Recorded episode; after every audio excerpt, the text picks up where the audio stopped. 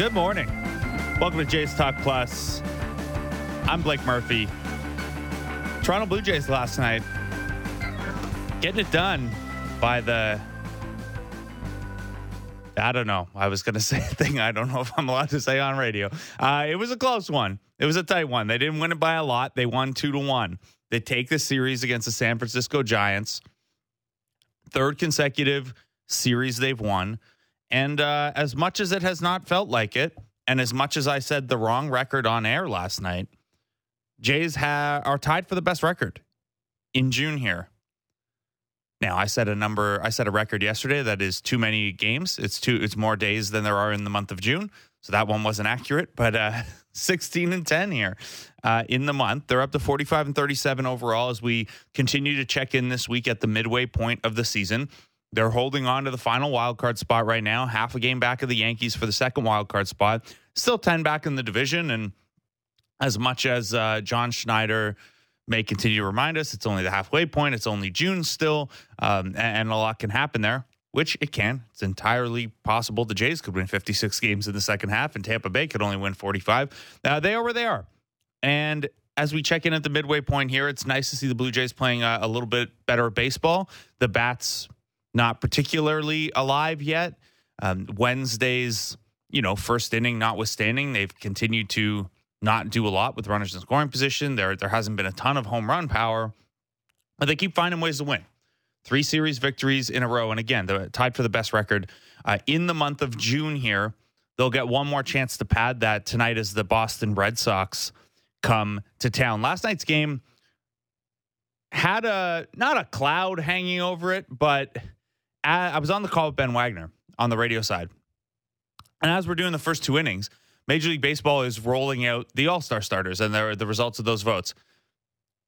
There were a ton of seven o'clock games around baseball last night. Who decided those things should be rolled out at seven o'clock instead of six thirty? I, I don't really know what the thinking was there. But as we were going, we saw Vladimir Guerrero Jr. lose the final ballot to start first base for the American League in the All Star game. And we saw Whit Merrifield lose. That one was a little more expected.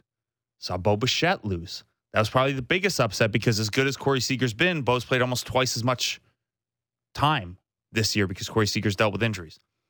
No Matt Chapman. Another minor surprise because even though Chapman, you know, big picture on merit has come back down to earth, Josh Jung is uh, is a rookie, and, and you know, generally these things tilt toward vets. And then Kevin Kiermaier, who's who's been out a couple games and you know was probably a long shot to get voted in anyway. He doesn't get in either. So the Jays start the day 0 for 5 with all stars in scoring position.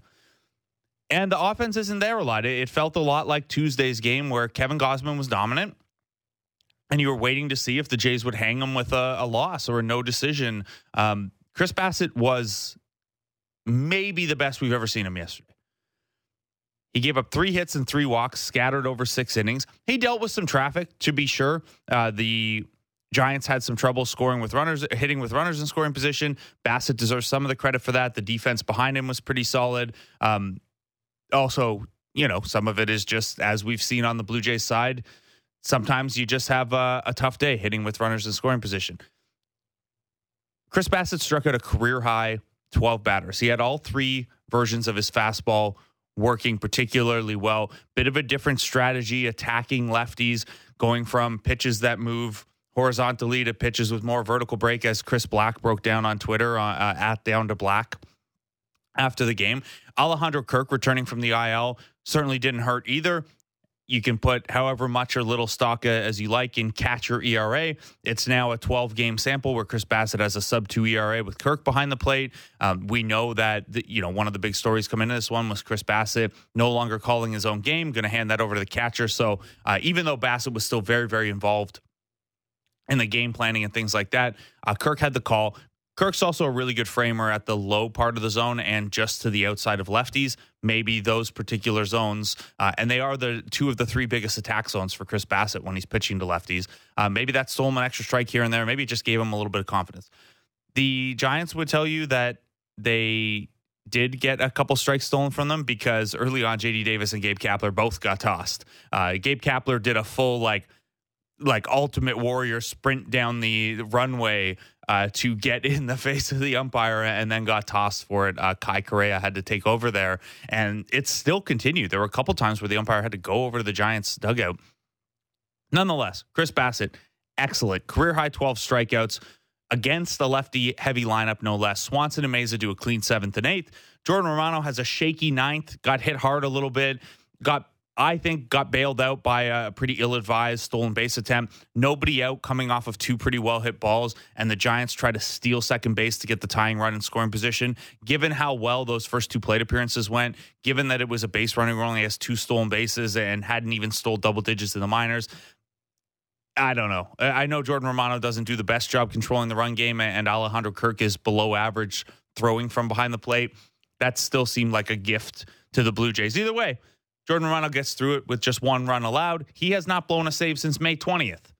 He's back into a tie for the league lead in saves, unless Emmanuel Clase got one uh, last night. On the offensive side, almost nothing. They get three hits and a couple walks scattered around. One of those hits was Dalton Varsho serving bunt.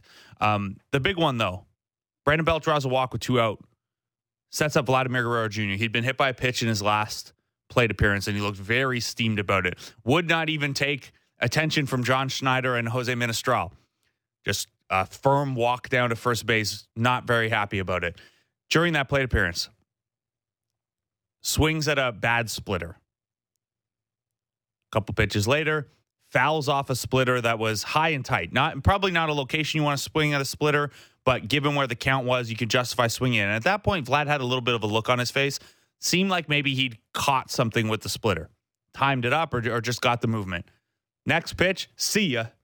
No doubt about it. A two run home run for Vlad. That ended up being the deciding uh, plate appearance. Jays win two to one. Those were the only runs they put up.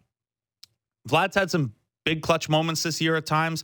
That was the uh, he's had a couple home runs in big spots and uh, uh, you know a game winning double down down the left field line at one point. That was the fourth highest win probability added of any Vlad plate appearance this year, and if that stat knew how the rest of the game would play out, uh, it would be even higher because yeah, that was the entire offense. And Vlad was kind of the story of the day, um, not only because he wasn't voted in as an all star starter, not only because he hit that home run and it's three home runs over the last six games at home now. Maybe that narrative's behind him a little bit, but also it was revealed that he's going to do the home run derby. He was wearing a Mr. 91 shirt yesterday. He told us that his family had wanted him to do it and get back there. Um, John Schneider is going to pitch to him at the home run derby as he did in 2019 when Vlad hit 91 home runs in the derby. Now, there are some concerns at times that when players do the home run derby, it can, you know, there's a fatigue element or it disrupts your swing. Statistically, it's been shown that that's not really the case. Um, mostly what happens is the guys who make the home run derby are having outlier good first half of the seasons and they just naturally cool off a little bit. However, Vlad's only got 12 home runs. Um, John Schneider kind of got asked kind of tongue in cheek and then again a little bit more seriously of could it even help his swing? And you know the takeaway is it can't hurt. And and as he gets back to this now um you know it, it's something where i think the biggest complaints about vlad when he's not hitting for power are that he's a little too ground ball heavy. I don't think a home run derby is going to make you more ground ball heavy. Anyway it's going to be a lot of fun. Uh, it'll be cool to see vlad back there. Maybe he hits 91 again and actually wins this time because pete alonso leaves him alone. We'll see. Um, it was funny yesterday too. Also he beat Joc Pederson and matt chapman in that home run derby, and both of those guys uh, were in the game. Joc Pederson, by the way, first game of the season playing in the outfield, had some interesting routes in left field, but uh, got the job done. So good for Party Rock Jock there. Jays win 2 1. Uh, we'll turn the page to this Canada Weekend Series against the Red Sox throughout the show. We're going to talk to Julia Kreuz in a minute here. We've got Jay Jaffe of Fangraphs coming on, uh, who did a, a, deep dive on the defenses around the league, and the Blue Jays grade pretty well, as I'm sure your eye test would agree, especially when it comes to the outfield. Um, Kaitlyn McGrath is going to join us a little later. She had an excellent feature on Matt Chapman last week and what he means to this team also had a piece recently on Yusei Kikuchi's improved pitching, and Kikuchi will get that Canada Day start. So we'll check in with Kaitlyn. Uh, and then Jen McCaffrey of The Athletic will be on with us a little later to give up give us the Red Sox side of things. Uh, that Red Sox side, which includes and I'm going to push back on this when we talk to Jen McCaffrey. It's not her quote, it's Kenley Jansen's quote, but Brayan Bello being called Pedro Jr. Um, I don't know. I, I, would I would go as far as maybe Kevin Gausman Jr. because he keeps getting no run support when he's really good for the Red Sox. Uh, but we'll see. Right now, Julia Kreuz joins us of MLB.com. Julia, how you doing? I'm doing all right, Blake. Uh, happy to be here with you. Thank you. I'm I'm glad to hear that. Are, are you are you at the park most of this Canada Day weekend? Yes, I'll be there. I'll be there for all of it. Particularly excited about uh, the ice cream that was promised to me in the press box. Whoa! Uh, what day is this? I, I have to. Uh, I, I wasn't intending to be there, but if there's free, I've I've missed free ice cream. so this is bouncing between sports, Julia. This is how it's happened to me. Um, I have the Raptors have started giving away Raptors branded ice cream at their at oh. events where there are media, like when they introduce a new coach and on draft night and things like that. But I'm not around there anymore. And this weekend, it's more of an NBA weekend for me, and I'm going to miss Blue Jays ice cream. This feels a little unfair. Yeah, you know what? Uh, karma comes in different ways. No, I'm wow. kidding. I'm kidding, Blake. wow. Unbelievable. Okay, well, we'll just end the segment there, and uh, that's it. Um, Julia, so last night's game, you you were down there. I, I know you had a you know a couple days off sprinkled here and there um, for your wedding. Mm-hmm. Congratulations, by the way. Thank you. Um, Chris Bassitt was pretty darn good yesterday, and, you know I, I, sometimes Chris Bassitt has a long track record of being solid, but I do worry a little bit sometimes when after a couple bad starts, like this is a guy who really beats himself up in quotes and in body language and stuff like that. Um, when you see players who are that hard on themselves, or just people, it doesn't have to be baseball players. Yeah. Um, does that give you a little bit of concern about you know someone's ability to steer out of it and not let things snowball? Yeah, that's that's very interesting, Blake. I think that um, we have seen that from Chris Bassitt from day one. Excuse me. he started his uh, tenure with the Blue Jays, let's say, um, by saying that he hates losing more than he likes winning. Right? That was the one of the first things he said after he, he signed and met with the media. That to me is just personality, right? Um, he has the track record. He has shown that he can have success in this league, and it's kind of one of those things that you know whatever works for you for a guy like Vladdy, for example, being that hard on himself is probably not going to do him any good because that's just not the way that he presents himself. That is not the way that he finds that motivation to be better.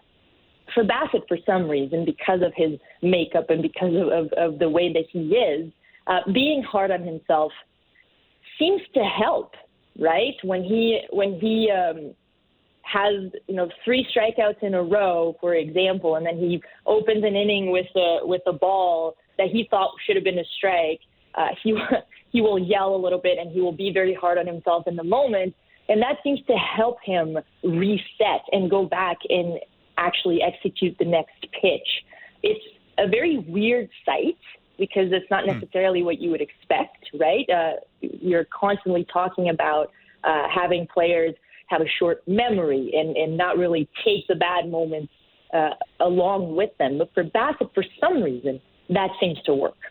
It does. And, you know, he spoke after the game and he said, um, it's just a beautiful thing when you know how to handle it with respect to, you know, the challenge of struggling and figuring it out. Um, when you look at last night's start, of course, the 12 strikeouts stand out. You mentioned the ability to kind of get fired up if you didn't get a call or you didn't execute a pitch. What stood out to you about the way he was able to, you know, kind of turn the page on those three starts and get back to being not even get back to me. I think that was the best we've seen Chris Bassitt. Yeah, I think that number one thing that we need to to mention is the fact that he's not calling his own pitches mm-hmm. anymore, mm-hmm. right? So he tried that for a little bit. PitchCom allows you to do that now, but after that last bad start, he was very, very honest with media after the game and saying, you know what, that's not going to happen anymore. I'm going to hand over the pitch calling duties. Alejandro Kirk comes back into the lineup. Uh, and he did call a pretty darn good game. Right? It's not easy to uh, to work with a guy like Chris. It must be fun, but it can't be easy to work with a guy like Chris Bassitt who throws eight different pitches. there's a lot to choose from, and there's a lot uh, of decisions that you have to make.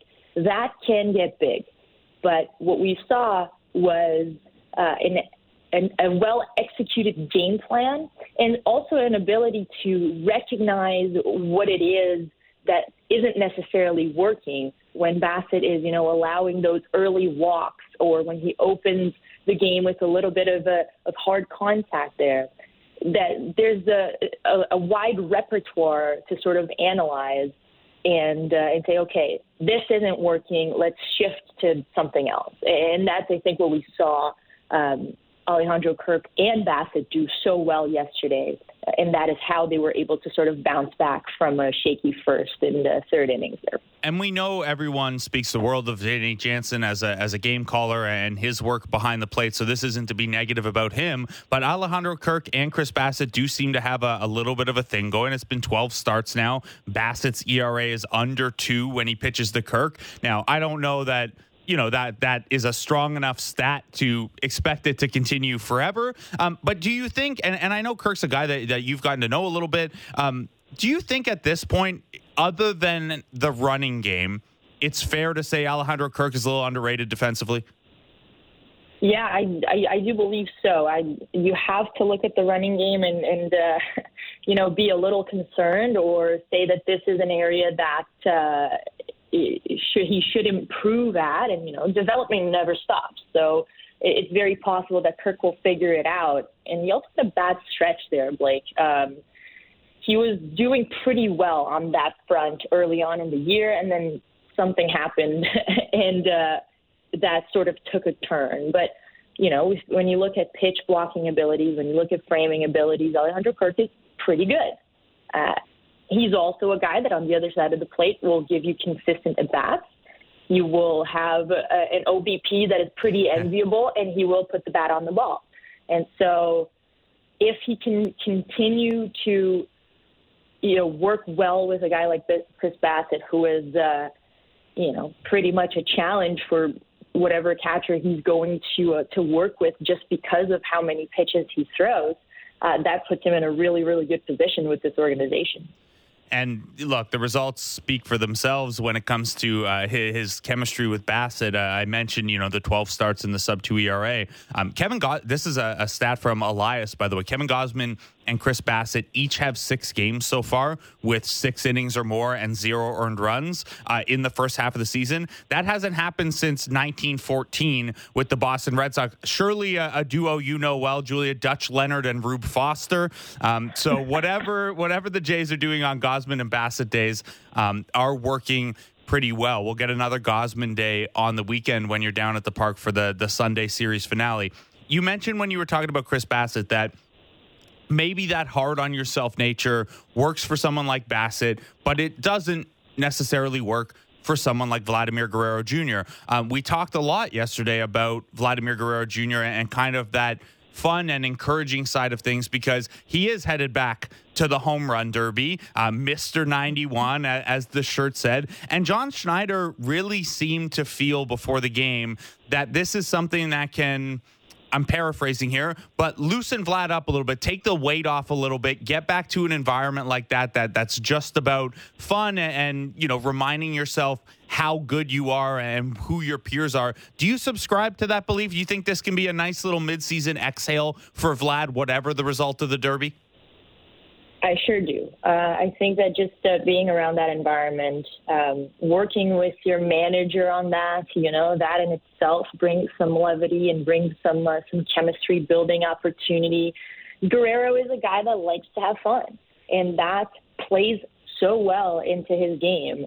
Uh, sometimes that can seem a little bit immature, maybe, or it can come across as, oh, you know, is his work ethic in the right place? Yes, it is. This is what Guerrero needs to do in order to sort of be himself and uh, and perform.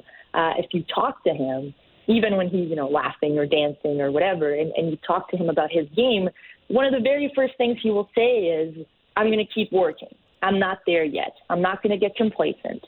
Right? So this is not; uh, these things are not mutually exclusive. So if about him going into the Derby, we know how much fun that was, right? A couple of years ago, and we know um, how how much fun he had specifically. Those that was uh, one of the most memorable moments of his Blue Jays tenure so far. And so there is uh, some clear benefit in him going ahead and doing that. He will probably deal with some fatigue afterwards. Mm-hmm. We know that the Derby can be uh, taxing on the body. That you know, it's it's a it's a pretty big moment, and, and players have spoken about that in the past. But at the same time, it does seem like this is something that uh, Vladdy can actually benefit from from a mental standpoint. It's uh, it's about staying true to himself, and it's about sort of finding himself over and over again. And whatever he's doing right now, he should probably keep doing. Right? He has been really, really good, Blake. After you know waiting, I believe it was 31 games or something like that to to hit a home run in his in his home ballpark. So uh, this should be a pretty fun moment. Uh, I'm sure you know it's funny looking at that swing yesterday, the home run that left the bat at 111 miles per hour hmm. and uh, traveled pretty far. It's uh, it was easy to see, you know, as he watched that ball go. One, he uh, he had just been plunked right a few innings before yep. in the ribs, and, and I'm sure that there was a, a feeling of vindication a little bit after that. And I wouldn't be surprised if there was also a feeling of vindication about not being elected a, a starter at the All Star game, right? So he he loses that out before the game, and uh, maybe goes in with a little bit of something to prove, and he sure did. Yeah, he sure did. And maybe this is a lesson to John Schneider, who will throw him the pitches at the home run derby. Maybe hit him with one early on to get him really, uh, really fired up there. You're right, though. He is hitting extremely well right now. Over the last month, he's top five in the American League in basically every batted ball thing hard hit rate, exit velo, expected weighted on base average, all that stuff that we know about, but the, the results haven't quite been there until the last couple games. Three home runs at home over the last six, nine RBI over those last six games. And Julia, this is a weird one, and it's lowering the bar a little bit, but it, it really stood out to me when Ben Shulman told me this stat yesterday. This is the first time Vlad's had nine RBI in a six game stretch since 2021. Yeah, I mean it's uh, it's it, it looks like he's getting back to that form. The the real challenge is keeping it up like he did in 21, right? And yeah. and, and carrying it through an entire season or the entire second half or whatever it may be. And the Blue Jays need him. We know that this offense has been struggling. The fact that, you know, with one swing, he gave the Blue Jays all of their runs yesterday in a very, very tight uh, 2 1 win against the rookie Keaton Winn it's uh, it's telling. It's not like Vladdy necessarily needs to carry this team, but when he's on, it, it, it sure helps things out. It has been said time and again the Blue Jays go where Vladdy goes, and uh, if this is where he's going, then huh. the Blue Jays should expect a uh, a pretty good uh, second half of the season. Yeah, turned Keaton win into Keaton loss in that debut. Oh, I'm sorry, I had to do it. Uh, two two kind of goofy ones for you, Julia, off of the Vlad conversation. First of all, Vlad is always the guy who dumps the cold water bucket on everyone else when they're doing the walk off interview with with Hazel Mae or Arden. How do you think they decide who gets to do it to Vlad? I imagine there would be like a long list of guys wanting their revenge. That's a fascinating question. Um, I rock paper scissors. Sound look sounds like an off day story to me. I uh, just just throwing it out there for you or Keegan or someone. Wow. Yeah, I feel like I'll uh, I will owe you like a like a, a lunch or something after I, that. Thank you. You you do this show like once a week. You don't owe me anything. Um, I, so it was Nate Pearson who got the nod last night. Um, the other the other Vlad adjacent one for you. So Vlad's going to the home run derby. I'd imagine he's the only Blue Jay in there, but if there were a second Blue Jay in there, who do you think would do the best in a home run derby other than Vlad? That's a fascinating question too. Uh, maybe Varsho or Chapman. I know that uh, they haven't necessarily been the most consistent uh, this year, but when it comes to you know raw power and you know when you're watching maybe BP pre-game at Rogers Center, it does seem like those guys would uh, have a chance of being really good at that. Uh, the only reason why I don't say Bo is because yes, he has the power and yes, he has the ability of hitting those homers, but his game is a little bit different, right? He's not counting on that pop or, or on that uh, extra base power necessarily all the time. His game is more about putting the bat on the ball, and, and, and obviously has some some natural strength there that that allows him to get those extra base hits. But it's more about the line drives and, and the ability to hit with uh, with runners on base. So when it comes to, you know, isolated raw power, I would go with Varsho or Chapman here. Be interesting to see. Uh, maybe the Jays should. Uh, well, may, maybe they shouldn't, just in case it disrupts anyone's swing. But I would like to see it in theory, uh, an all Jays one, and see how it shakes out. Uh, I'm just glad you didn't do the the smart alecky answer like John Schneider yesterday when he said Ernie Clement as uh, as his answer.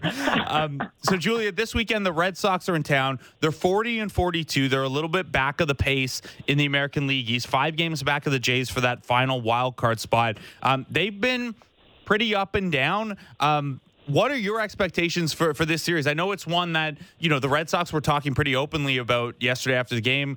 Beyond just the James Paxton getting to pitch in Canada on Canada Day weekend element, they feel like they play good baseball against the Blue Jays. They have been playing good baseball against the Blue Jays, and I do think that it this is a little bit. It has turned into a little bit of a revenge tour for the Red Sox after how things went last year. You know, the Blue Jays had a, a record-breaking win uh, against Boston. We all remember the Raimel Tapia inside the park grand slam, if I'm not mistaken, right at Fenway. Uh, that those were some big moments, and when you look at what Toronto did with Boston, it it, uh, it really put the Blue Jays in a position to make that wild card series. So there is a little bit of a of a sentiment of you know what we're going to go out and get them, and they have so far. Uh, the Red Sox have been extremely good against the Blue Jays. Blue Jays have scuffled, of course, in uh, the AL East as a whole, but this is a different story. Uh, this team is not where it was when uh, when it traveled to Boston. This is now you know them and their home turf with Vladdy, um, you know, being as good as he is right now the Blue Jays have figured some things out, and it seems like this is a good series to sort of put any narratives to bed about the offense uh, and just let the, the pitching do its thing. If there's a, a moment to sort of gain ground on the AL East and, and try to get things back in, in order before the All Star break, uh, there's nothing quite like a, a series against the Red Sox. No, and you can obviously you can't look past the Red Sox, but we can. They they can't. We can. Uh, and you have the White Sox and the Tigers coming up. You've just won three series in a row and won six of your last eight. If you can take the series off the Red Sox, certainly looks like based on the the quality of competition ahead this next week that maybe you could head into the All Star break feeling pretty good about the type of baseball you're playing. I think that's something that that they'd probably appreciate, given that this first half of the season hasn't been awful by any standards. But I don't think anyone in that room thinks they've played up to their potential yet. Um, so who knows? Maybe you win six or seven of these last nine. You go into the break feeling pretty good, Julia. Yeah, and and that's exactly what the Blue Jays need to look out for here. When, you think about last year, uh, around this time, the the record was pretty similar. The problem is that the division is harder, and uh, the the schedule has not necessarily helped either. The good news is that if they did it if they did it once, they can do it again. It will very much be about how the Blue Jays match up against the AL East. This is, it, it has been a, a rough start on that front. And it does seem like that is going to be the difference maker, especially with fewer games within the division. So the Blue Jays really need to take advantage of those uh, of those moments when they can gain some ground there, and, and they should be fine, and they should still be a, a playoff team, Blake. Should be a fun weekend weekend change heading into the All Star break. Should be a fun weekend down at the ballpark. Julia, I uh, hope you have a blast. Looking forward to all your stuff at a Jays Red Sox. Thank you very much. Appreciate that. Julia Kreuz of MLB com. You can check all her stuff out at bluejays.com, at MLB.com, uh, at redsox.com, depending on the assignments day to day over the course of the weekend. It'll be Berrios Paxton tonight, Kikuchi Crawford tomorrow, and Gausman Whitlock to wrap it up on Sunday. We're going to take a break. When we come back, Jay Jaffe of Fangraphs kind of took all of these different defensive metrics that we have that sometimes say different things about teams and players and tried to blend them all together and get a better picture of what the top defenses around baseball look like. Guess what team grades out very, very well? Your Toronto Blue Jays. We'll see why next when we talk to Jay Jaffe on Jays Talk Plus on the Sportsnet Radio Network and Sportsnet 360. discussing the biggest stories that matter to Toronto sports fans. The Fan Morning Show with Ailish Forfar and Justin Cuthbert. Subscribe and download the show on Apple, Spotify, or wherever you get your podcasts.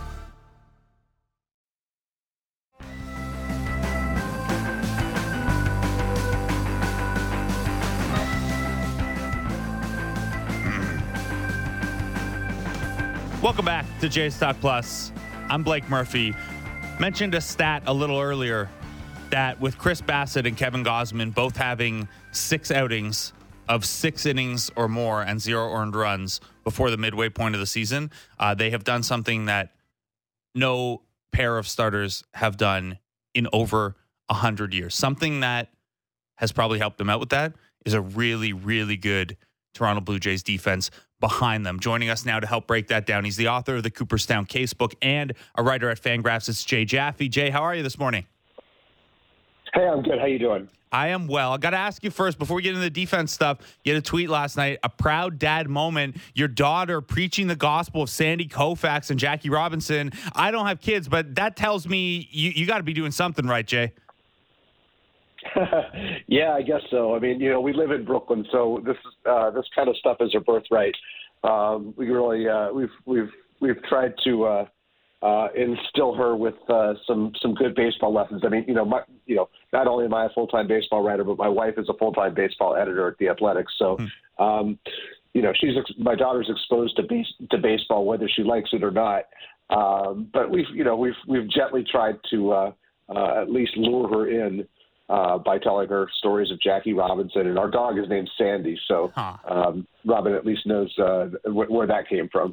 Yeah, we saw the the other uh, good baseball dog name was Steve Cohen. His press conference the other day, there was a dog at it named Seaver, which I thought was a pretty good dog name to be uh, to be around the Mets as well. Um, so, Jay, yeah. over at Fangraphs, you had a, a, terrific piece out yesterday. A look at the best team defenses thus far. Pretty simple title for what ended up being a fairly complex article. And why this is complex is we have a number of different ways to measure team defense and individual defense in baseball defensive run saves, outs above average, ultimate zone rating, a couple of other ones specific to catchers. Um, and a lot of the times, these things don't agree or don't agree completely. Um, before we get into the results of what you wrote about and and how you did this, why is that the case? Why do a couple different ways to measure defense not very often align on you know trying to capture what we're seeing?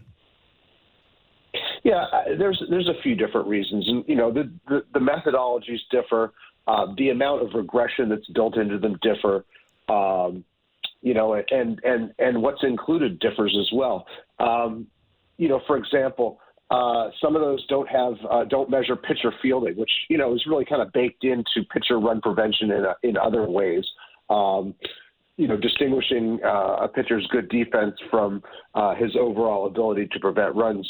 You know, I think is to me it's sort of a moot point. Um, you know, so uh, we so we see differing values there, and I think what's really important to remember is that defense take is harder to measure than offense. Um, the sample sizes, even a full season of data, is not um, as reliable uh, as a full season of offensive data. It takes a longer time uh, to get to a player's true skill level uh, when you're you know true talent level when you're when you're when you're trying these things. So I think the best way to look at this is if you see, and I'm citing throughout this article, um, you know, for most fielders, I'm citing their DRS, their OAA, uh, or their um, uh, sorry, their RAA, which is uh, outs above average converted to runs, um, or uh, their uh, UZR, um, is that the best we can really do is is is kind of provide you a range of, of where they stand. So if you've got somebody who's six six above average in one, five above average in the other, and one above average in the third, you can feel pretty confident that he's an above average fielder. But whether he's a you know solidly above average or uh, exceptional fielder, I think is is something we want longer time, you know, or or, or, or our conclusion is more tentative, uh, you know, as to the extremity of that. Yeah, and, and that's you know generally what I look for as well is like, hey, if you're a positive in all of them or you're a negative in all of them, at least there's some agreement on that. And then yeah, right. this, these are stats that uh, you know not only is defense a little more subject to, to just general fluctuations, I think. But you know, the the stabilization point of these is pretty high. So you took all of these at the team level, um, six different or five different stats rather, um, when you include you know the fact that we handle catchers a little differently, and you tried to blend all of these into kind of one hey how's this defense doing um, when you looked at the results table how much did it like I know it's partly the process, but when you see the top defenses and they're all defenses that across the metrics, the metrics agree. Um, like, like, are we at a point where that should be our first look? Like, hey, everything says you're positive. Um, we we can and we can kind of move from there. Whereas, you know, I know the Padres grade out well by the composite one, but they have some big positives and and then some strong negatives. That consistency, especially at the halfway point, that should probably win out for us. Yeah, I think you know you you you want to see the whole picture and and and understand you know like for example and I you know and, and I explained uh, you know deeper within the, that uh, uh, you know where the catching for example was driving a particular rating um, and everything else was was was was closer to average or something like that. Um, yeah, so you're you're looking for agreement, and the the strongest, the two strongest teams there, three strongest teams there, uh, the blue, the Brewers, the Rangers, and the Blue Jays. The reason you're calling me here, um, you know, are all uh, strongly above average across the board here. Um, you know, in, in, in, these measures, and and uh, uh, there's a clear separation uh, between these three teams. Uh, and the next three teams, which were the six that I focused on for the for the good one, I'm actually putting the finishing touches on the bottom six teams hmm. here for an article that will go up in a little while.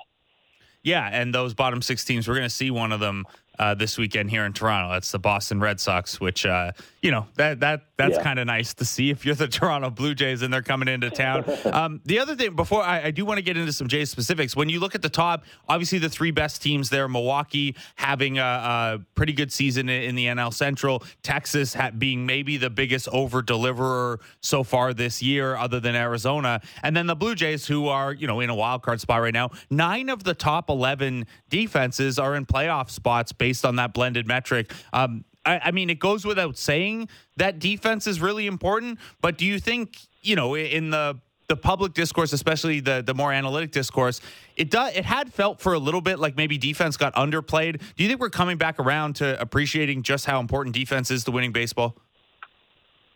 Uh, maybe I don't know. I, I feel like uh, wins above replacement, and you know the discussions around that, and the um, you know, the popularity of StatCast have both helped to raise the profile of defense.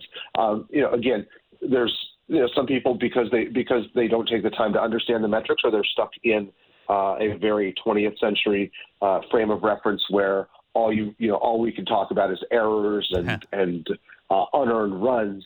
Um, you know may you know may not may not appreciate the complexity of these metrics or the or, or the diversity of them, but um, you know, I do think the conversation has advanced, and I think that we get a better sense of of you know of, of what's what's valuable. I think it's maybe a little bit undersold that you know defense is as much uh, a part of run prevention as the pitching itself.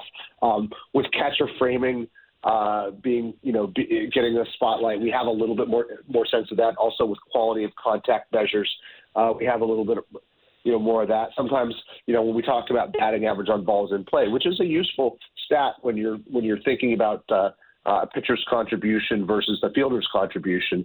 Um, you know we now have better measures that can tell you well how much of that's luck and how much of that is is uh, the good defense behind him. Uh, it's still something that takes a, takes a while to tease out, you know, in terms of sample sizes. But um, I think we I think we do talk about defense more, and I think that that's a good thing because our, our means our understanding of, of, of, baseball is advancing. Yeah, and, and hey, it's been a huge conversation here in Toronto, especially in the offseason, because the Jays maybe sacrificed a little bit of pop in their bats to improve the defense, especially in the outfield, and the results are, are pretty strong. Again, in, in this blended metric you put together, the Jays ranked third. If you look at each individual defensive metric, the Jays are, are pretty good at all of them.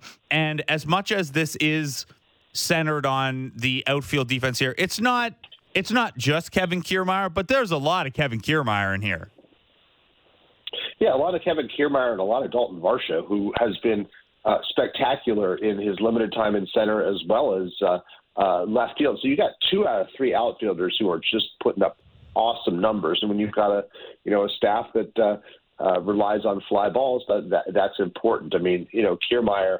Um, boy, I can't say enough about him. I I put together a video a a, a, a video, and it was just his five best catches of the first three weeks of June. I didn't have to go further than that to be like, okay, this is, this is, this is enough to give us some examples here. But um, both of those guys, I mean, we knew, you know, the, obviously if you're watching the Blue Jays, you know Kevin Kiermaier uh, is a great defender because he's been playing uh, and been a key part of those those uh, uh, good teams in Tampa Bay. Although he's had some trouble staying on the field due to injuries because he's just he gives his body a lot with those dives.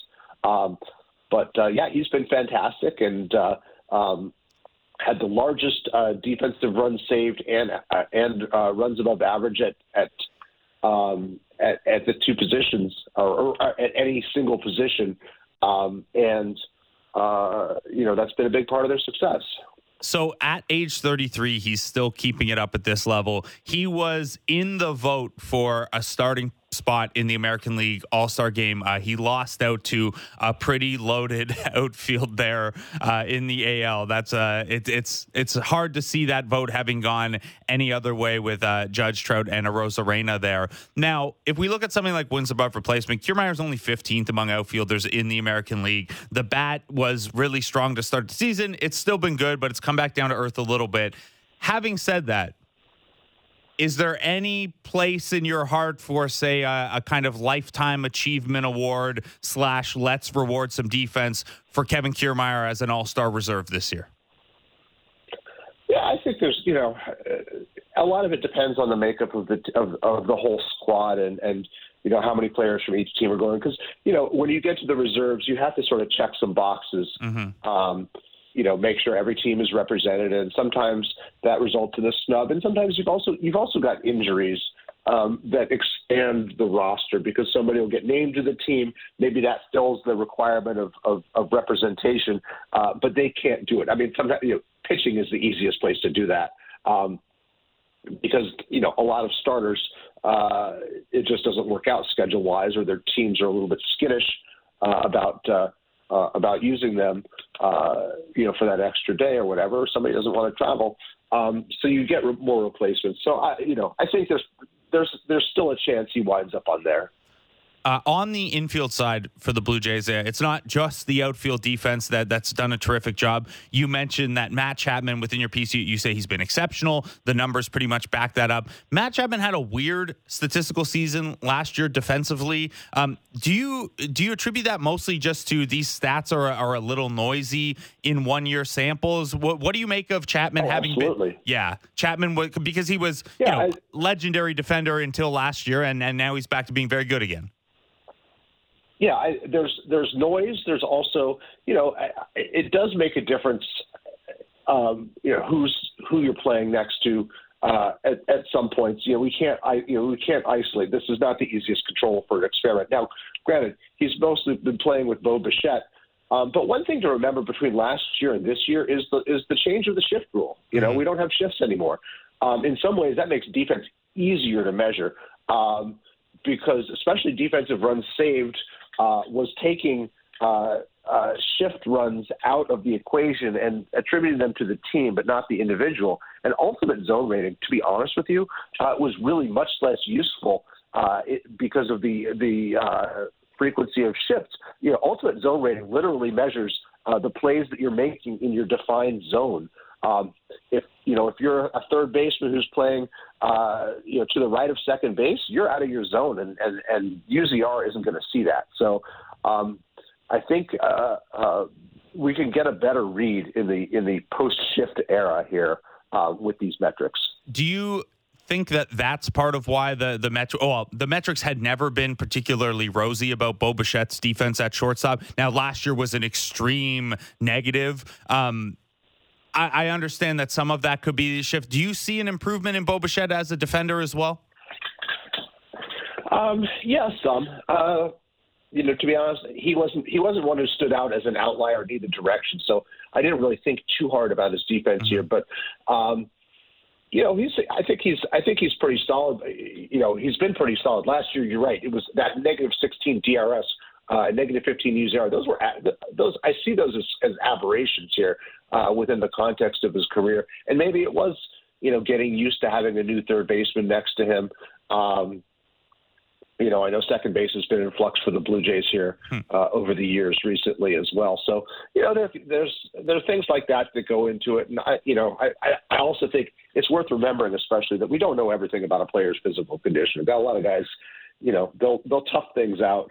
Um, and it's not until later that we'll learn that they're playing through a nagging injury that may have affected their mobility or something like that. And, um, you know, so it's important to bear that in mind because that can have an impact on what we're seeing too. And Bichette just never takes games off, uh, pretty much. So that that could be a real thing there. Bichette also, by the way, he had a 13 game hit streak snapped yesterday, and I mentioned that because I, I did want to pivot to one non Jays question for you. You wrote about St. Louis Cardinals 21 year old rookie Jordan Walker earlier this week as well. He's on a 17 game hit streak right now. He's got his weighted runs created plus up to 137 now on the season after a little bit of a stint in AAA. What has clicked for the giant rookie in St. Louis?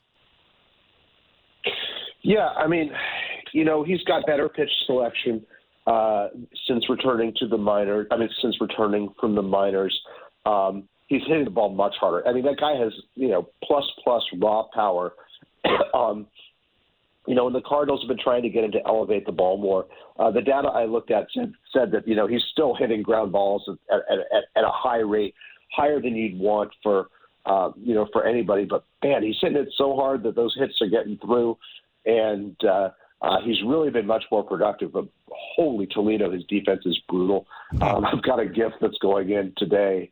Uh, today's piece where the Cardinals are among the six worst defensive teams, which is a big surprise because the foundation of that team has been defense over the years.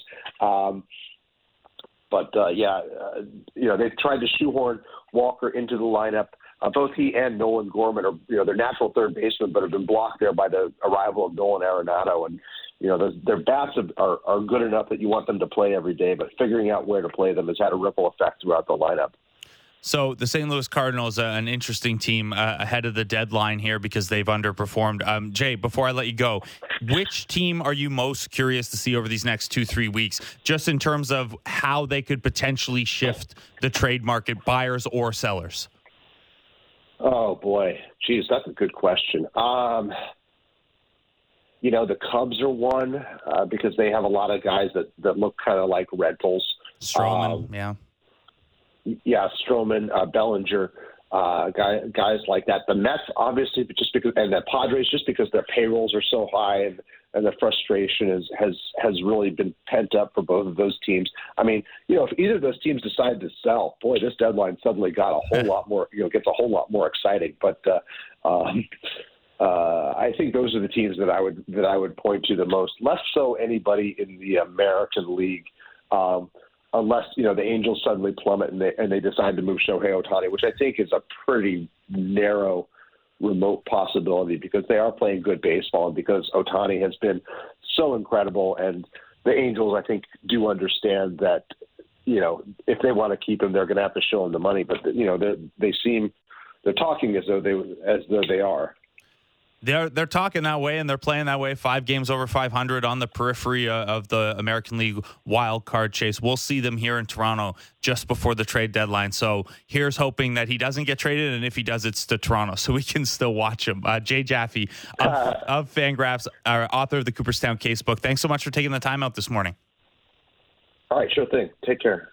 Jay Jaffe of Fangraphs, the Cooperstown Casebook. Again, that piece over at Fangraphs, uh, taking a look at all of the defensive metrics that we have available to us, trying to kind of blend them into one more digestible ranking. The Toronto Blue Jays rank third among all defenses behind the Texas Rangers, who have infinity all star starters now, and uh, the Milwaukee Brewers, who have over delivered a little bit, sitting five games above 500, tied with our Cincinnati Reds uh, atop the NL Central as Joey Votto and Elly De La Cruz keep things cooking there. Take a little break. Second half of the show, we're going to talk to Kaitlyn McGrath, the Athletic. We're going to talk a little bit more Matt Chapman, tee up Yusei Kikuchi's Canada Day start, and then we'll be joined by Jen McCaffrey, also of the Athletic, to get the Red Sox side of this series. Uh, James Paxton has been very, very good since returning. He's had some moments. against the Blue Jays. Uh, Kaitlyn and Jen join us in the second hour of Jays Talk Plus on the Sportsnet Radio Network and Sportsnet 360. Big guests and bigger opinions on everything happening in Leafsland. Real Kyper and Bourne. Be sure to subscribe and download the show on Apple, Spotify, or wherever you get your podcasts.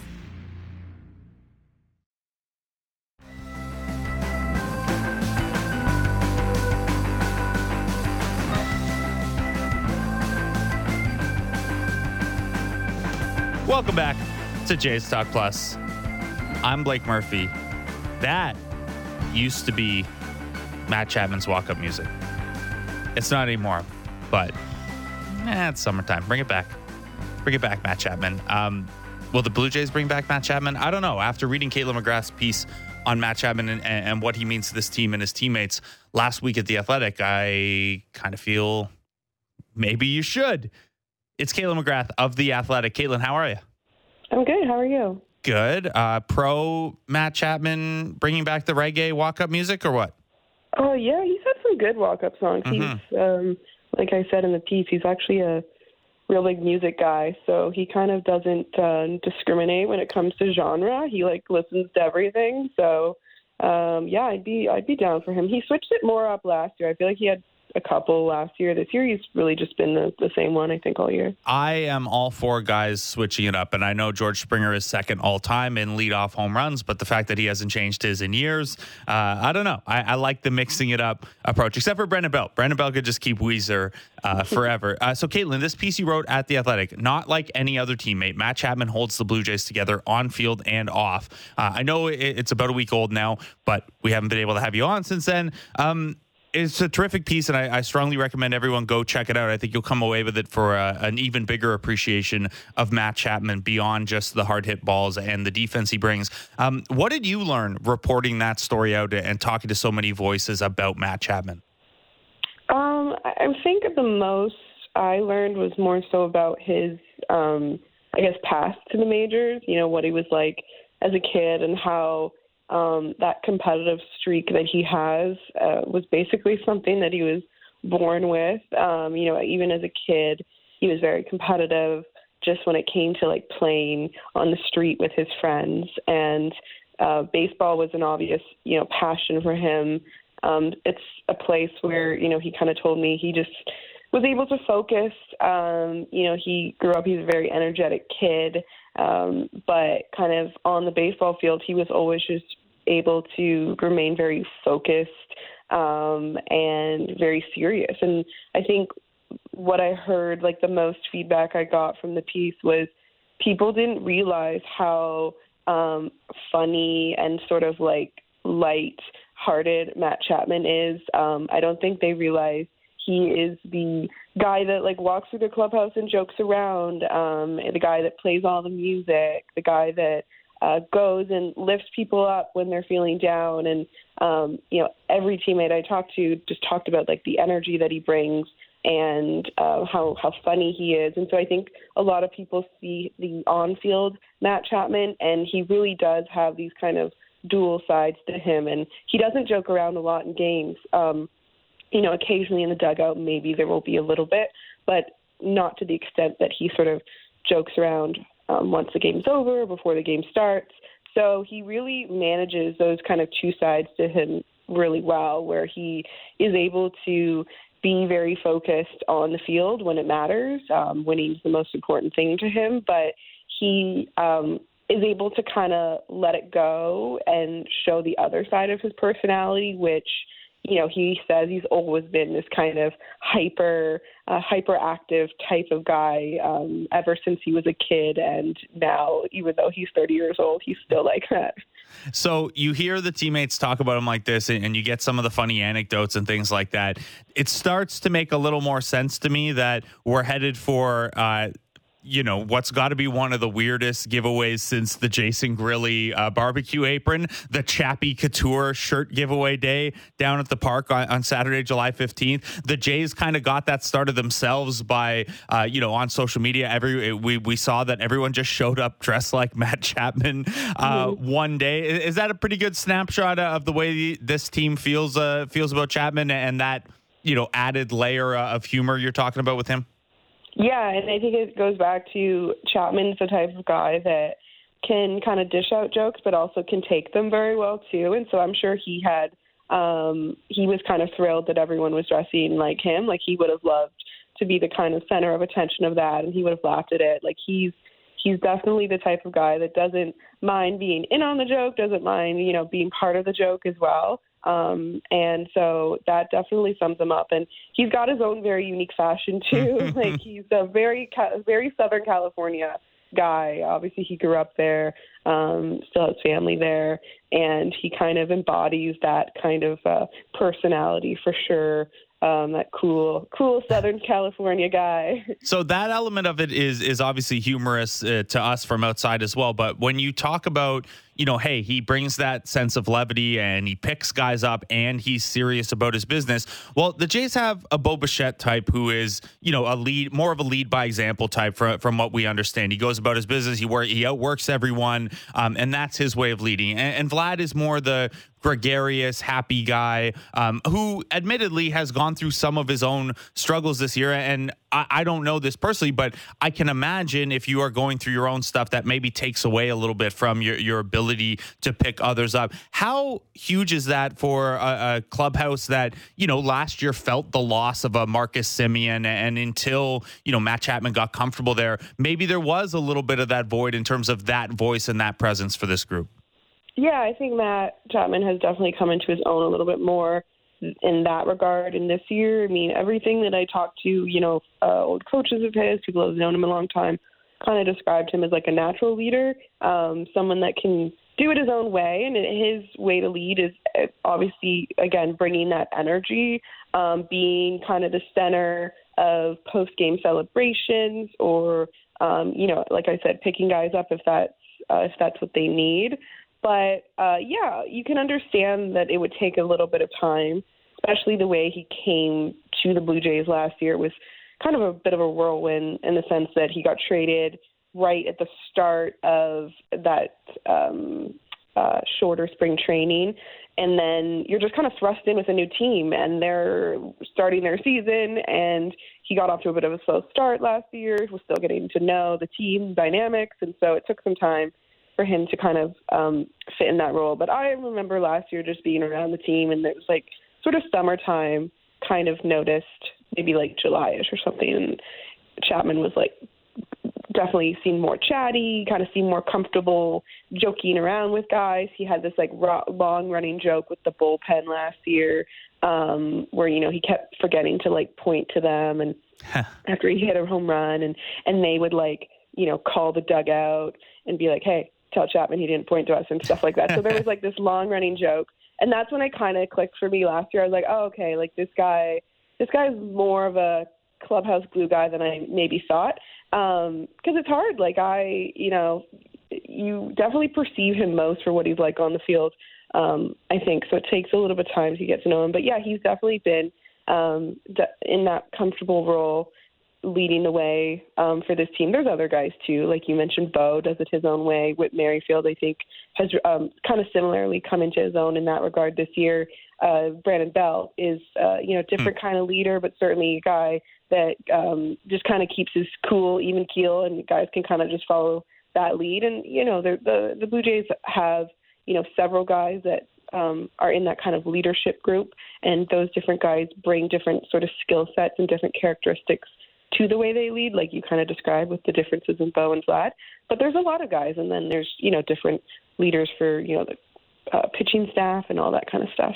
Um, Matt Chapman, 30 years old, 799 OPS, premium defense at third base. He's been worth an estimated two and a half wins above replacement here at the halfway mark, which would, you know, put him back not quite to 2018, 2019 level Matt Chapman, but certainly the best season uh, he's had since. He's a free agent at the end of the year. When you look at you know the defense that he brings. And yeah he's 30 so who knows? Maybe it declines a little bit at third base. You bring you look at that locker room element. Um, I, I, know that the way the system is set up in the the farm system i mean and the way the payroll sheet looks for future years it might be a little bit tough to pay Matt Chapman, especially if an Addison Barger or an Orelvis Martinez starts to look ready. Um, but do in reporting this piece out and having get, gotten to know that that vibe over the last, you know, this half of the year and the back half of last year. Do you think that's a that's a component of what the Jays have to kind of the, the calculation they they have to do here with Matt Chapman's free agency this summer?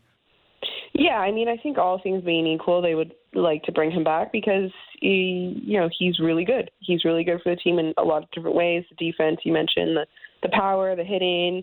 You're starting to kind of see him emerge from that weird slump he had in in May and look a lot kind of just more like himself. Um, and yeah, age there might be decline and all that kind of stuff, but again, uh, there's not really an obvious, uh, you know, there's not a guy in Buffalo right now sort of knocking on the door um, that is a sure everyday third baseman. Um, you mentioned some names, Orelvis Martinez and Addison Barger, and yeah, those are options. Obviously, it's not like the Jays don't have options, but it, it, it's not as though they have necessarily like a shoe in uh, third baseman of the future the way a few years ago, you know, you knew Vlad was coming up and you knew Bo was coming up and they were going to be like franchise guys. Um, and so that um, sort of complicates this decision a little bit, but I do think you mentioned the, um, you know, the payroll this team is kind of balancing. Um, I brought this up before, you know, talking about this kind of subject, but one of the things that Mark Shapiro uh, specifically always talks about is kind of having um, sort of layers to your team, and that you have a sort of layer of guys that are those top end free agents making a lot of money. You have some mid tier guys that are ARB uh, salaries, um, sort of various ARB salaries, and then you have some people on your roster that are basically the entry level salaries, and um, you kind of layer that so that you can kind of maintain the payroll and, and kind of always have um, guys coming up and there being sort of natural turnover, I guess. And the Blue Jays are kind of at a point where they're a bit skewing towards almost just a lot of free agents and a lot of higher priced ARB salaries. like there's really not a lot of guys um, on their team right now that are on the lower structure, uh, low lower end of the pay structure, and in the future, like again, they they they don't have a ton of guys that are necessarily like knocking down the door um, in terms of their farm system. So I just wonder like how they're going to balance all those salaries. You know, there's uh, Kevin Kiermaier's only on a one-year deal. Brandon Belt's only on a one-year deal. You have Whit Merrifield's going to probably be a free agent. He has an option year, but um, assuming that's declined, he'll be a free agent. Um, you, you got Matt Chapman. Um, you got a whole rotation of essentially free agents, and then Alek Manoah, um, and we don't sort of know what's going to happen with that.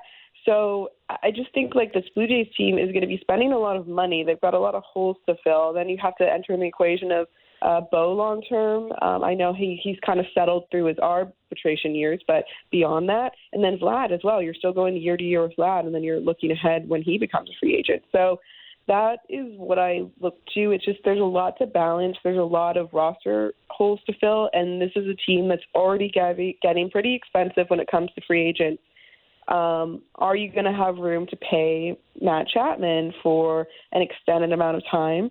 And this is also a team that's like, you know, can be fairly conservative with stuff like that. You know, you saw Semien have the best, one of the best years uh, of a second baseman like ever, and they let him walk, and he got paid a ton of money in, in Texas. And would he have been great for this team? Yeah, for sure. He brought a lot of the same things that Matt Chapman brings, um, but they let him walk. And so I think that that is, um, you know, I think it'll really depend on how the market develops around Matt Chapman. And I think there are going to be a lot of teams that are pretty interested in him and a lot of teams that can pay significant money for him. And not to mention he has Scott Boras as an agent. So Yeah. And I think one of those teams is probably in the American League East.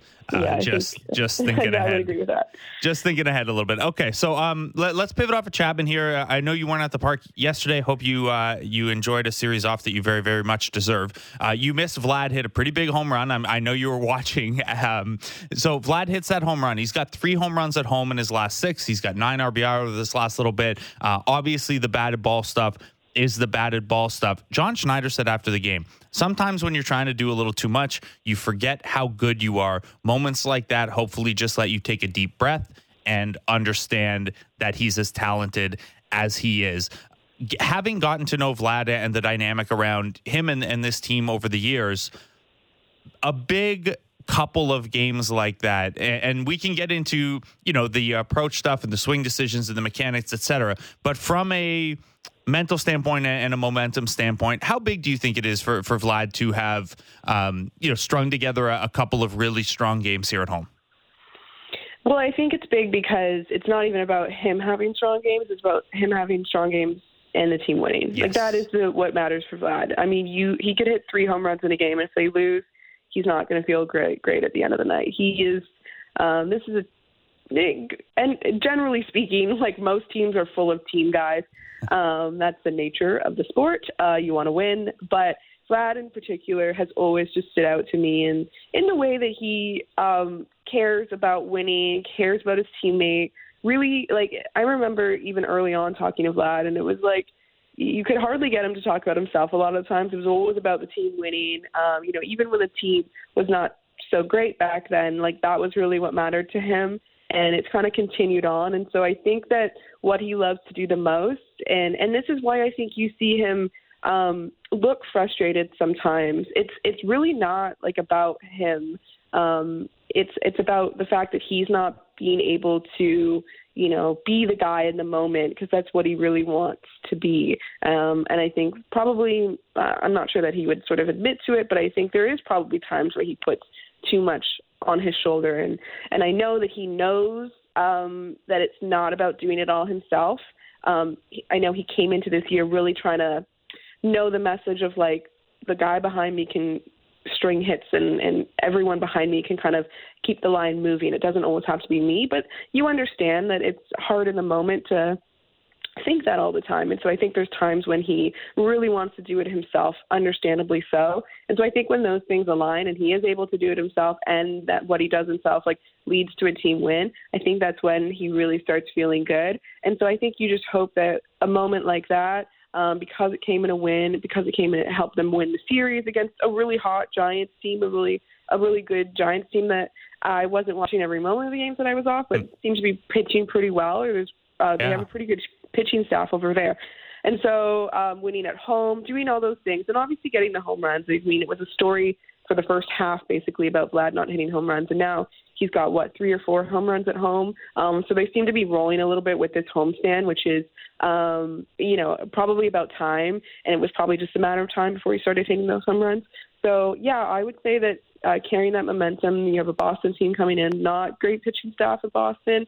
Um, obviously, there's a few guys that are, are good, but um, maybe that's one of the things that they could t- take advantage of against this Boston team, who they will probably be looking to like revenge the way that uh, Boston kind of domin- dominated the Blue Jays uh, in May at Fenway. Uh, the Blue Jays now have them on their own turf, so I'm sure they're looking to get even a little bit. I, I want to go back to the to the Red Sox series in a moment here, but um, the other thing that is is relevant right now around Vlad home runs is that uh, last time he faced John Schneider in a home run derby, he hit 91 of them. Uh, he didn't win that home run derby. He is going to be going to the home run derby. We found out yesterday. He said that you know his family really wanted him to do it. John Schneider seemed very excited about it. Um, how much are are you going to Seattle? First of all. I'm not, no. Okay, so you get a nice, nice little bit of time off, I hope.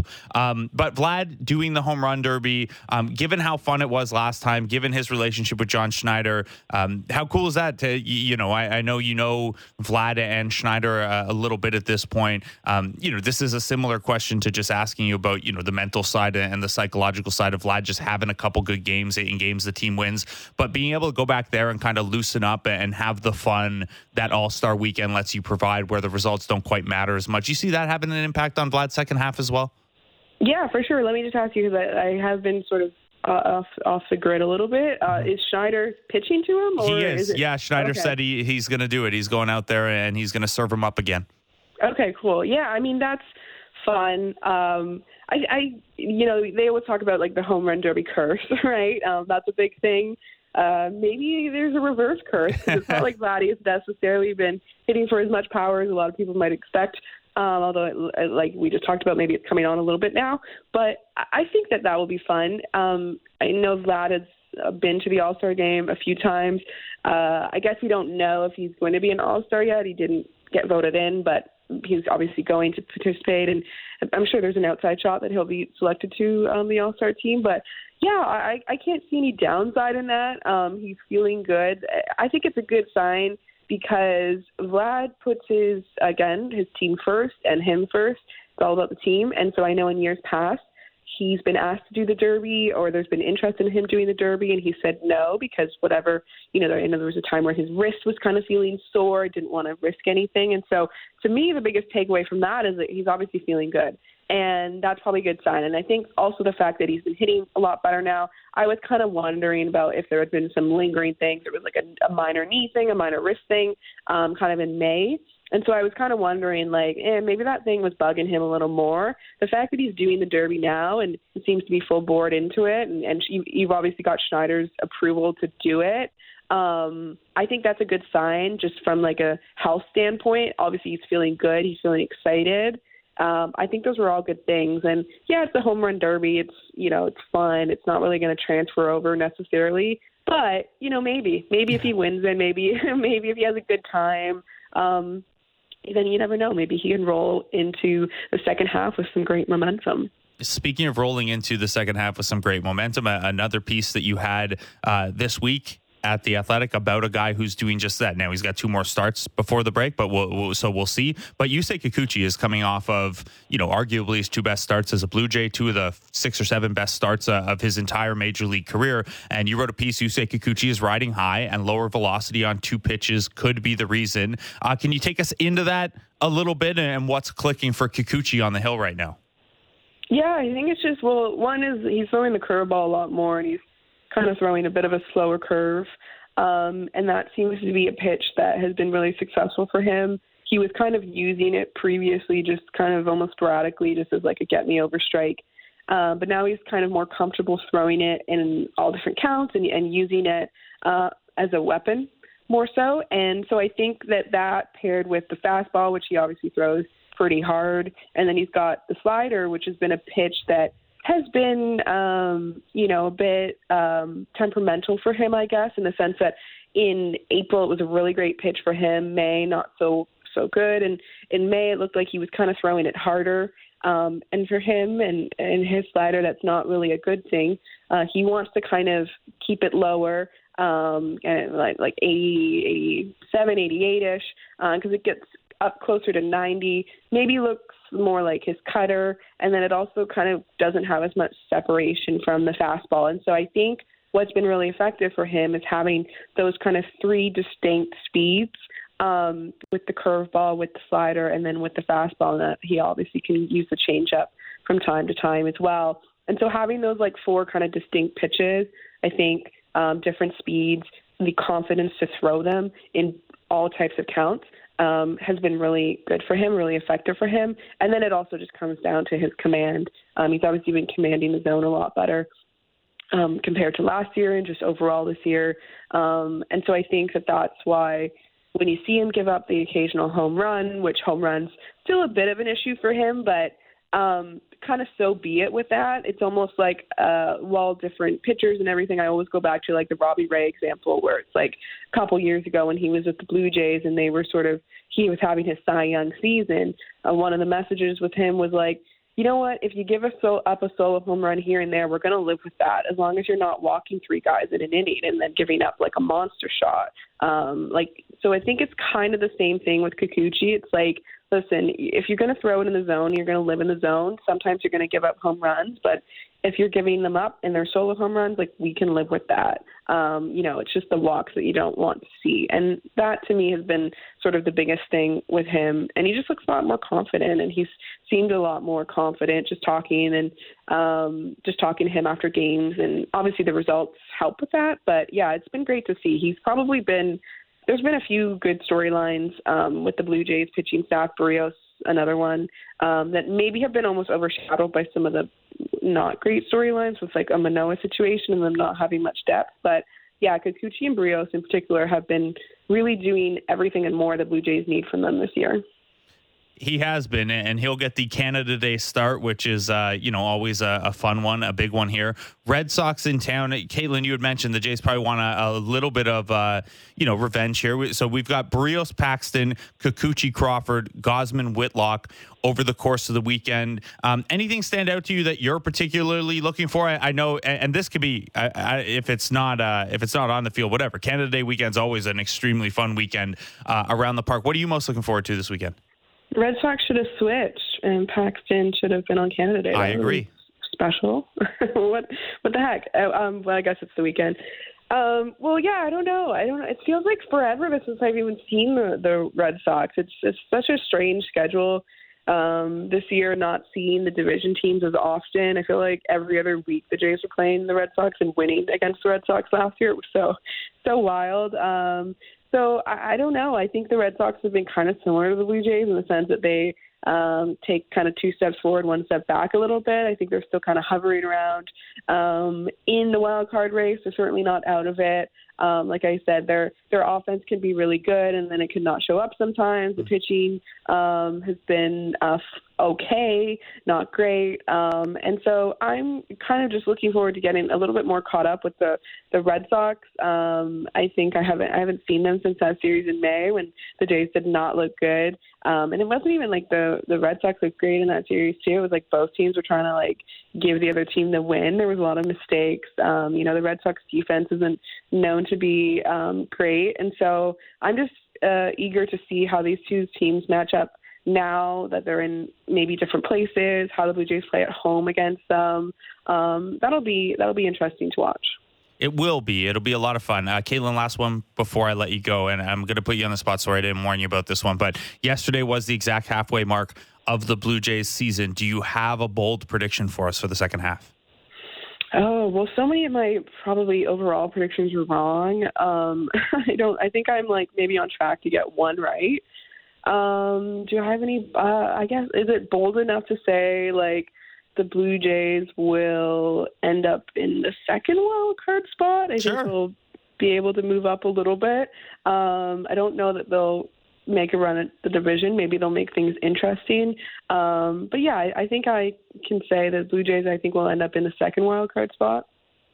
Yeah, that's uh that's a good one. That's uh that'd be a lot of fun and it means they'll play some pretty good baseball from here. They're 45 and 37 right now, half a game back of that spot. So we'll see if they can outplay the Yankees and, and a couple of teams on the fringes. Uh, getting a couple games off the Red Sox this weekend would be a good start. Kaitlyn McGrath of the Athletic, thanks so much for taking the time out. Uh, keep up the great work and have a have a fun weekend down at the park. Yeah, I'm excited to get back down there for Canada Day. Yeah, Kaitlyn McGrath of the Athletic. Again, go check out that Matt Chapman piece. It, it was tremendous, and, and I think people in Toronto have gotten pretty fond of Matt Chapman pretty quickly. Uh, that will only confirm those feelings for you. The Yusei Kikuchi piece was great as well, uh, going into with John with you know voice from John Schneider in there as well about some of what's changed in Kikuchi's pitch mix, how he's kind of kept that slider to more of a slider versus when he throws it harder and it gets kind of cuttery. Um, like Kaitlyn mentioned, the expanded curveball usage. This is a Boston Red Sox team that has underwhelmed. We'll say now when they started the season okay and when they were in the mix, you know, on on odds and things like that before the season, I don't think they're as good as the rest of the American League East on paper. That said, they're only two games under 500. They've outscored their opponents. Uh, they've dealt with a lot of injuries and kind of kept their head above water. And they have some good pieces. Obviously, Rafael Devers' season kind of mirrors Vlad's in that he's still been solid, but but not to where expectations are. Um, you know, Chris Sale's obviously dealt with some injury stuff. Brayan Bello's been a, a terrific find for them. He, he had an awesome start uh, yesterday or the day before. I, I, have lost track of time. I think it was yesterday. Um, apologies for that. Yes, it was yesterday against Miami. Okay, I got it. Calendars. That's how they work. Um, we're going to talk more about the Boston Red Sox with Kaitlyn's colleague, Jen McCaffrey of The Athletic, uh, after this, as we tee up this weekend series. Berrios Paxton tonight, Kikuchi Crawford tomorrow for Canada Day, and we'll round it out with Gausman Whitlock on Sunday. Jen McCaffrey joins us next on Jays Talk Plus on the Sportsnet Radio Network and Sportsnet 360 smart takes on the biggest stories in sports. The Fan Drive Time with Ben Ennis. Subscribe and download the show on Apple, Spotify, or wherever you get your podcasts.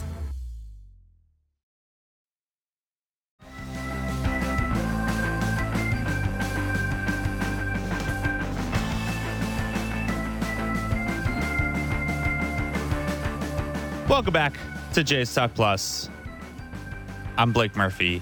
Jays Red Sox getting going this weekend. Both teams just passed the halfway mark of the season. The Jays 45 and 37, fourth in the AL East, holding on to that last wild card spot. The Boston Red Sox 40 and 42, five games back of the Jays for that final wild card spot, uh, whopping 15 games back in the division because the Tampa Bay Rays are the Tampa Bay Rays. It's shaping up to be quite a second half race for those couple of wild card positions. The Red Sox come in not playing the worst baseball anyone's ever seen, but not playing their best. Uh, they've lost five in a row. They, have dropped seven of their last 10. And uh, some of the stories kind of similar to what you'd heard from uh, the Blue Jays when things had been going poorly for the Blue Jays. Uh, to help us break it down is Jen McCaffrey of The Athletic. Jen, how are you this morning? Doing okay. How about you? I am well. Uh, have to take. Uh, I know yesterday was a was a lot of fun, and Brayan Bello was very very good. But as uh, a kid who was a Montreal Expos fan, I have to take small issue with Kenley Jansen calling Brayan Bello Pedro Jr. I, I may. I, I'm not ready to go there yet. How about you? Yeah, you know, it's funny. Bello's worked uh, extensively with Pedro um, to kind of get to the point where he's at. And um, I think a lot of people are trying to make those comparisons probably a little prematurely. But Pedro himself has said he's seen a lot of a younger version of himself in Bello. And, you know, it's it's way too soon for those kind of things. But he's he's hasn't even been in the majors a year, and he's obviously um, doing very, very well. So uh, it's going to be fun to watch him for a number of years. Um, just a matter of if the team can uh, can put up any uh, offense or any uh, put any wins together for him when he has these uh, good nights. Just turned 24, a 308 ERA, and hey, the Pedro nod, he's got a, a sky high ground ball rate, so that's going to help uh, a little bit as well. Jen, you mentioned that they have not put up a lot of offense in support of him. Um, there have been a couple stories you've written recently for The Athletic about this Red Sox team that seem to echo a little bit some of what's happened with the Blue Jays. Not not over the last ten days or so, but prior to that, um, one of them being you know last night they they waste that Bello outing with a with an offensive drought there. That sounds a little familiar here. Uh, an offense that was supposed to be pretty good, coming in around average. Um, what has plagued this Red Sox team at the dish of late? Just yeah, a lot of inconsistency. They'll go through stretches where they look like you know. Um, they can't be pitched around and they'll score, you know, a dozen runs and they'll go on a week long stretch where they put up, you know, uh, 10 plus runs every night and then then they'll fall off the map and uh, and just kind of not be able to put together anything. Um, you know, for again for another week, it's really been so up and down. And Cora, Alex Cora has said, a lot of the players have said, you know, their their record is is uh, Right now it's 40 and 42, but you know they're they're pretty much a 500 team. They've been great at some points and they've been awful at other points. So they're kind of you know right in the middle of being just a mediocre team right now, and they haven't been able to find consistency at the plate. Um, so that's obviously a, a huge factor for them. The the pitching, you know, the beginning of the year, the pitching um, there was a lot of up and down, and it kind of has um, evened out and been you know a strength for them over the past month plus six weeks or so. But the offense hasn't been able to um, you know hold up its end of the bargain. And, and uh, yeah, Alex Verdugo last night was just sort of saying, you know, they kind of feel like they're trying to do too much. One guy's trying to, you know, do everything, and maybe everyone's going up to the plate trying to do the same thing instead of just letting, you know, opportunities come to them. They're trying to make too much of it. Um, so yeah, it's it's kind of a confusing situation because you'll look at them one night and they will be fantastic, and then you know they'll go through a stretch where it looks like they can't, they won't hit a ball ever again. So um, it's been, I think, frustrating for a, a lot of uh, people in the organization, wondering, you know, what what is this team and is this team worth you know, investing for at the trade deadline, or is this a team that's, you know, we need to break up because, uh, you know, they're not going anywhere, even even with the third wild card, um, you know, spot um, up in the air right now. So, yeah, um, there's a there's a lot of uh, a lot of uh, just angst, I think, right now, and, and the defense too has been pretty rough. So um, there's there's just been a lot of uh, up and down right now, and it's it's been a very mediocre team for the first half. It makes these next couple weeks for them pretty fascinating, maybe even more so than any team in the American League, because that that buy or sell question uh, that you mentioned, you know, that's real for them. They're five games back of a wild card spot is not is not a ton at the halfway mark, but there are so many teams in the mix, and obviously the teams ahead of them in the American League East are uh, are pretty good teams. So uh, you mentioned the defense there. Uh, Jay Jaffe at Fangraphs had, had, a piece up today that kind of tried to blend some of uh, the defensive metrics that we have available to us. The Red Sox come in third last by that blended metric. They're also one of the worst teams uh, by Fangraphs base running metric this year again, I want to I want to parallel what's going on with the Red Sox to what was going on with the Jays a couple weeks back. And a uh, piece you had earlier in the week was that this is a Red Sox team that continues to be plagued by sloppy play. Uh, um, I know you mentioned you know some of it Verdugo thinks is maybe guys trying to do too much, etc. But what goes into, and we haven't figured this out yet in Toronto either. So uh, apologies if uh, if there is no good answer here. But what goes into a, a team that's supposed to be in win now mode, not being able to play clean and tidy baseball for long stretches as the Red Sox have here? Yeah, I mean, one of the main reasons for the Red Sox is they just they don't really have a shortstop right now, and that's obviously a key position, the, the key position on the field. You know, they assumed, you know, you know Bogaerts, they kind of basically let Bogaerts walk in, in free agency this winter um, when he went to the Padres, and they assumed uh, Trevor Story would be taking over the role, and he, you know, began the season with uh, in January, not even began the season, started the year with having like kind of a that modified Tommy John surgery on his arm, internal bracing procedure, and he's actually getting pretty close to being, you know, um, ready for rehab games sometime within the next month but that created a massive hole at shortstop, and they thought Kike Hernandez could fill in, and he kind of ended up, you know, not being able to to fill the role well, and and ended up leading the majors in errors. He had left, I think, 14 errors by the time they moved him off the the shortstop spot as a, a starting spot. Um, you know, they they've rotated through Yu Chang, and Yu Chang broke his hamate bone. They brought up, you know, or they signed Pablo Reyes. They brought in kind of any number of guys um, from the minor leagues right now. David Hamilton has been getting a lot of spots, so a lot of starts there. So it's been a rotating door there, and just the lack of consistency there, I think, kind of has um, had a ripple effect across the field. Um, and it just, yeah, um, I think, you know, at, even at first base with Triston Casas, there's been some issues over there of how he's fielding balls, and they're trying to, you know, rework some of his routines. Um, he's been, um, you know, thinking that he what he's been doing is okay, and they want to try to rework some of the things. So there's just been a lot of um, just yeah. Again, we talked about inconsistency on the offensive side, inconsistency on the defensive side, and it doesn't seem like they can kind of put together long stretches of solid defense. They'll have a game here, a game there. Last night, you know, they had a, a decent game um, but uh, but earlier in the week, it was it was one one play after another where it was a wide throw, a dropped you know a dropped ball, a, a missed cutoff. You know, um, just things that you would think are you know pretty basic. I think they're just kind of getting in their own heads because they see you know they they see the the you know the uh, the record tumbling there, and you know they can't get out of their own way um, in the bottom of the division. So it's uh, you know at the same time they'll they'll look as bad as they have the past you know week or two, and then like I like I mentioned before, they'll somehow come out of nowhere and reel off these you know big wins. And so it's it's a very hot and cold team, and it's very hard to predict. Um, but the consistency just on a, across the board pretty much has been uh, the most the challenging part, I think, for them.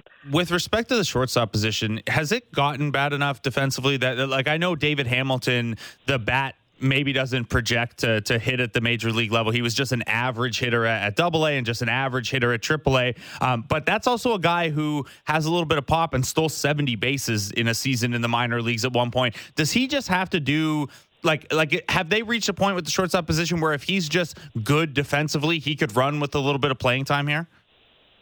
Yeah, that's kind of basically where they're at right now. That's more or less why they kind of gave him a, a shot because you know they figured if they coupled his speed with Jarren Duran's speed. And Duran has obviously, you know, been a guy that's been in the system but hasn't really found his footing really until this year. And he's found, you know, a pretty good rhythm and is hitting pretty well, but he's obviously a very speedy guy.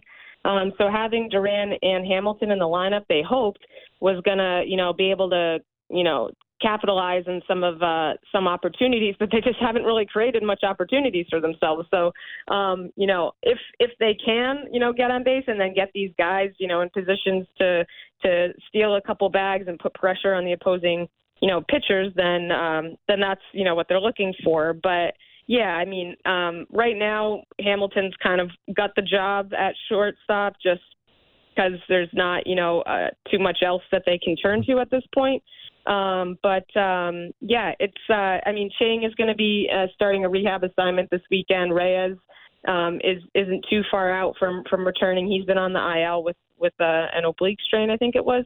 Um, so um, yeah, it's just been it's been a, it's a lot of injuries and a lot of inconsistency, and guys that maybe wouldn't be here, um, you know, that you didn't expect to to be with the team right now are getting a chance just because there's not you know really any other option. All right, let's spin it positive just for a second here uh, on the on the hitter side. So I, I know he's cooled off a little bit in June, but one of the most fun surprises of the, of the major league season early on uh, was Masataka Yoshida. How big or how well rather has he fit in in Boston and helped keep you know a, a struggling offense uh, afloat for this first half? Yeah, he's been uh he's you know, he's done exactly what they hoped he would do. He's um been consistent at the plate. He's been one of their better hitters. Um, you know, he's shown a little bit of power. I think he's still kind of trying to find that. Um, but definitely has kind of the you know, when when he does hit some of those long home runs, you can see, you know, see how it would come together and see what they saw when they scouted him in Japan and the potential that they saw. So yeah, he's been he's been in a, like a, a fun guy to watch, and you know, someone that I think that they're hoping um, will continue to, you know, show more of what he did in in May, especially. He got hit on the forearm, um, I think about a week or so ago. So since he's kind of been back, he he had a few days off, and since he's been back in the lineup, he he hasn't really done too much. So I'm sure that's um, kind of, you know, he's still probably playing playing through that a little bit. Um, so if he can kind of uh, you know, get back to where he was about a month ago. I mean, I think that'd be a huge, uh, huge piece for him, for the team, and obviously for him. And but, but they've, uh, you know, that's been one of the brighter spots of the year is kind of seeing um, the potential they thought they had in him come through, and uh, now they just kind of need the rest of the guys in the lineup to uh, to be able to kind of uh, supplement that.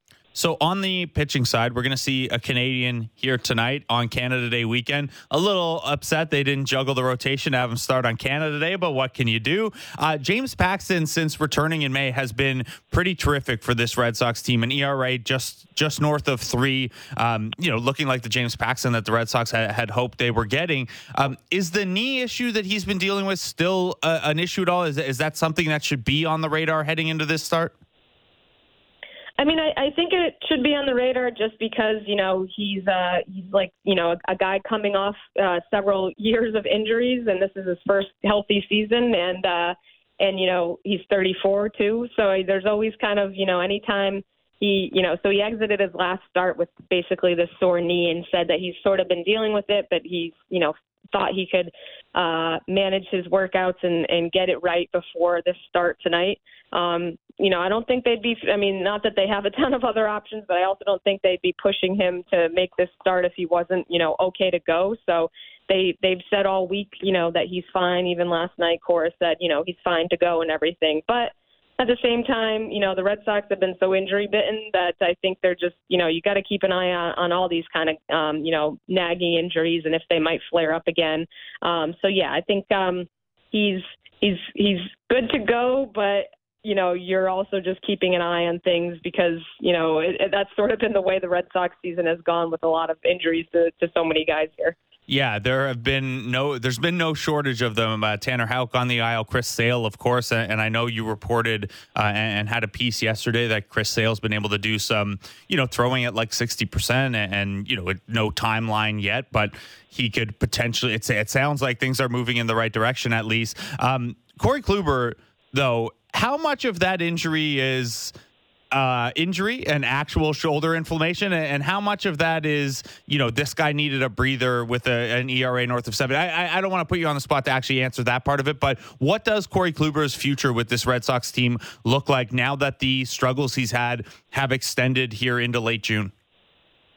Yeah, it's a good question though. I mean, you know, um, they signed him in the off season to be in the rotation. They signed him a one year, ten million dollar deal, and kind of overlooked some of the guys or you know didn't work out deals with some of the other free agent pitchers that were out there that maybe you know that have definitely had you know better seasons than Kluber. Um, but uh, yeah, they removed him from the rotation about a, a month or so ago. Tried him in the in the bullpen, and obviously he hasn't really ever pitched in the bullpen. You know, he pitched in the in the playoffs, I think, like once last year out of the bullpen, and and you know early in his career. But he's not um, he's not really accustomed to throwing in the bullpen, and you know I think it just sort of continued to snowball a little bit, um, and wasn't really into the the the the long man role um, that you know they kind of wanted him to to fit into. So yeah, it's a good question what his future is. You know, does he you know is, does he yeah spend some time down kind of rehabbing and and take a take a little time off and kind of reset and come back a little bit better or is, is this going to come back and be more of the same um, yeah i mean that's kind of one, one of the big question marks looming is what to do about him and, and where he fits, you know, um, going forward. Um, but um, yeah, they're just gonna kind of have to ride that one out and figure out where he is, and um, you know, maybe you know, hope that he can figure something out when he it does start throwing again that gets him more back into a, a more consistent path than he has, you know, over the first uh, entire half of the first season here.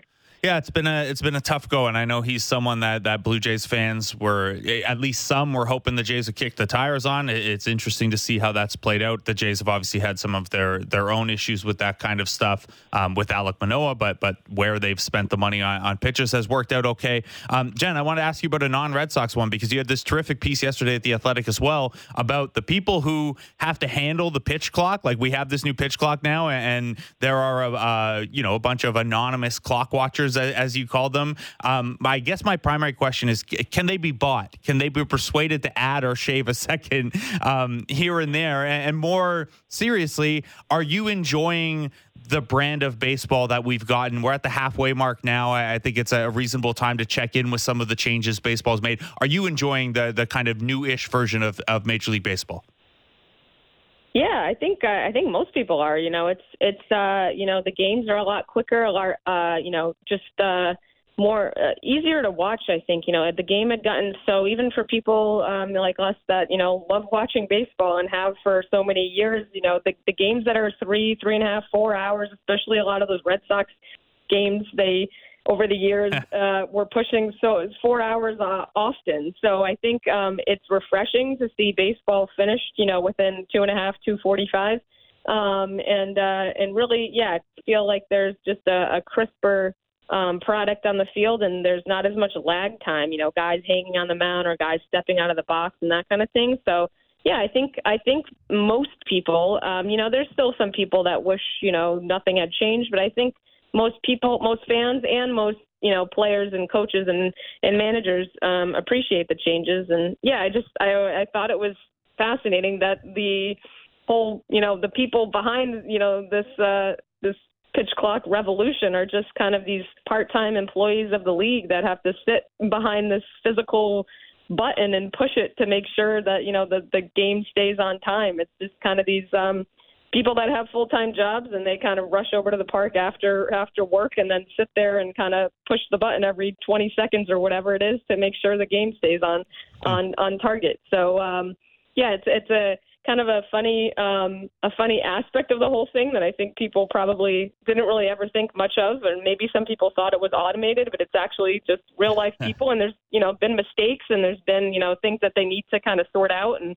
um, I think you know another, one of my colleagues in the Athletic, um, Matt Gelb in Philadelphia, wrote a piece a few weeks ago about how you know the clock has been a little faster in Philadelphia, and yeah. there's room for human error. So um, yeah, like I think the league is trying to sort that out of trying to you know um, make sure all these uh, they're called field timing coordinators are on the right um, you know on, on the same kind of wavelength in terms of when they're starting the clock. You know, when exactly you know a guy goes into his delivery or a, a batter. You know, uh, when a play um, you know is is made, when to start the clock back up in between. Um, all that kind of stuff. It's a lot of uh, there's a lot of, of a human element to it. So it's. Uh, I think that the changes have been good uh, for the game overall, but yeah, I think there's obviously still some tweaks they're working through, and I yeah, I just thought it was uh, kind of an interesting um, piece to the to the whole bigger picture that that's been a big part of the game this year. Well, it was a lot of fun to read, and, and it was a great piece. Uh, Jen McCaffrey of the Athletic, thanks so much for taking the time out, and thanks for all the great work.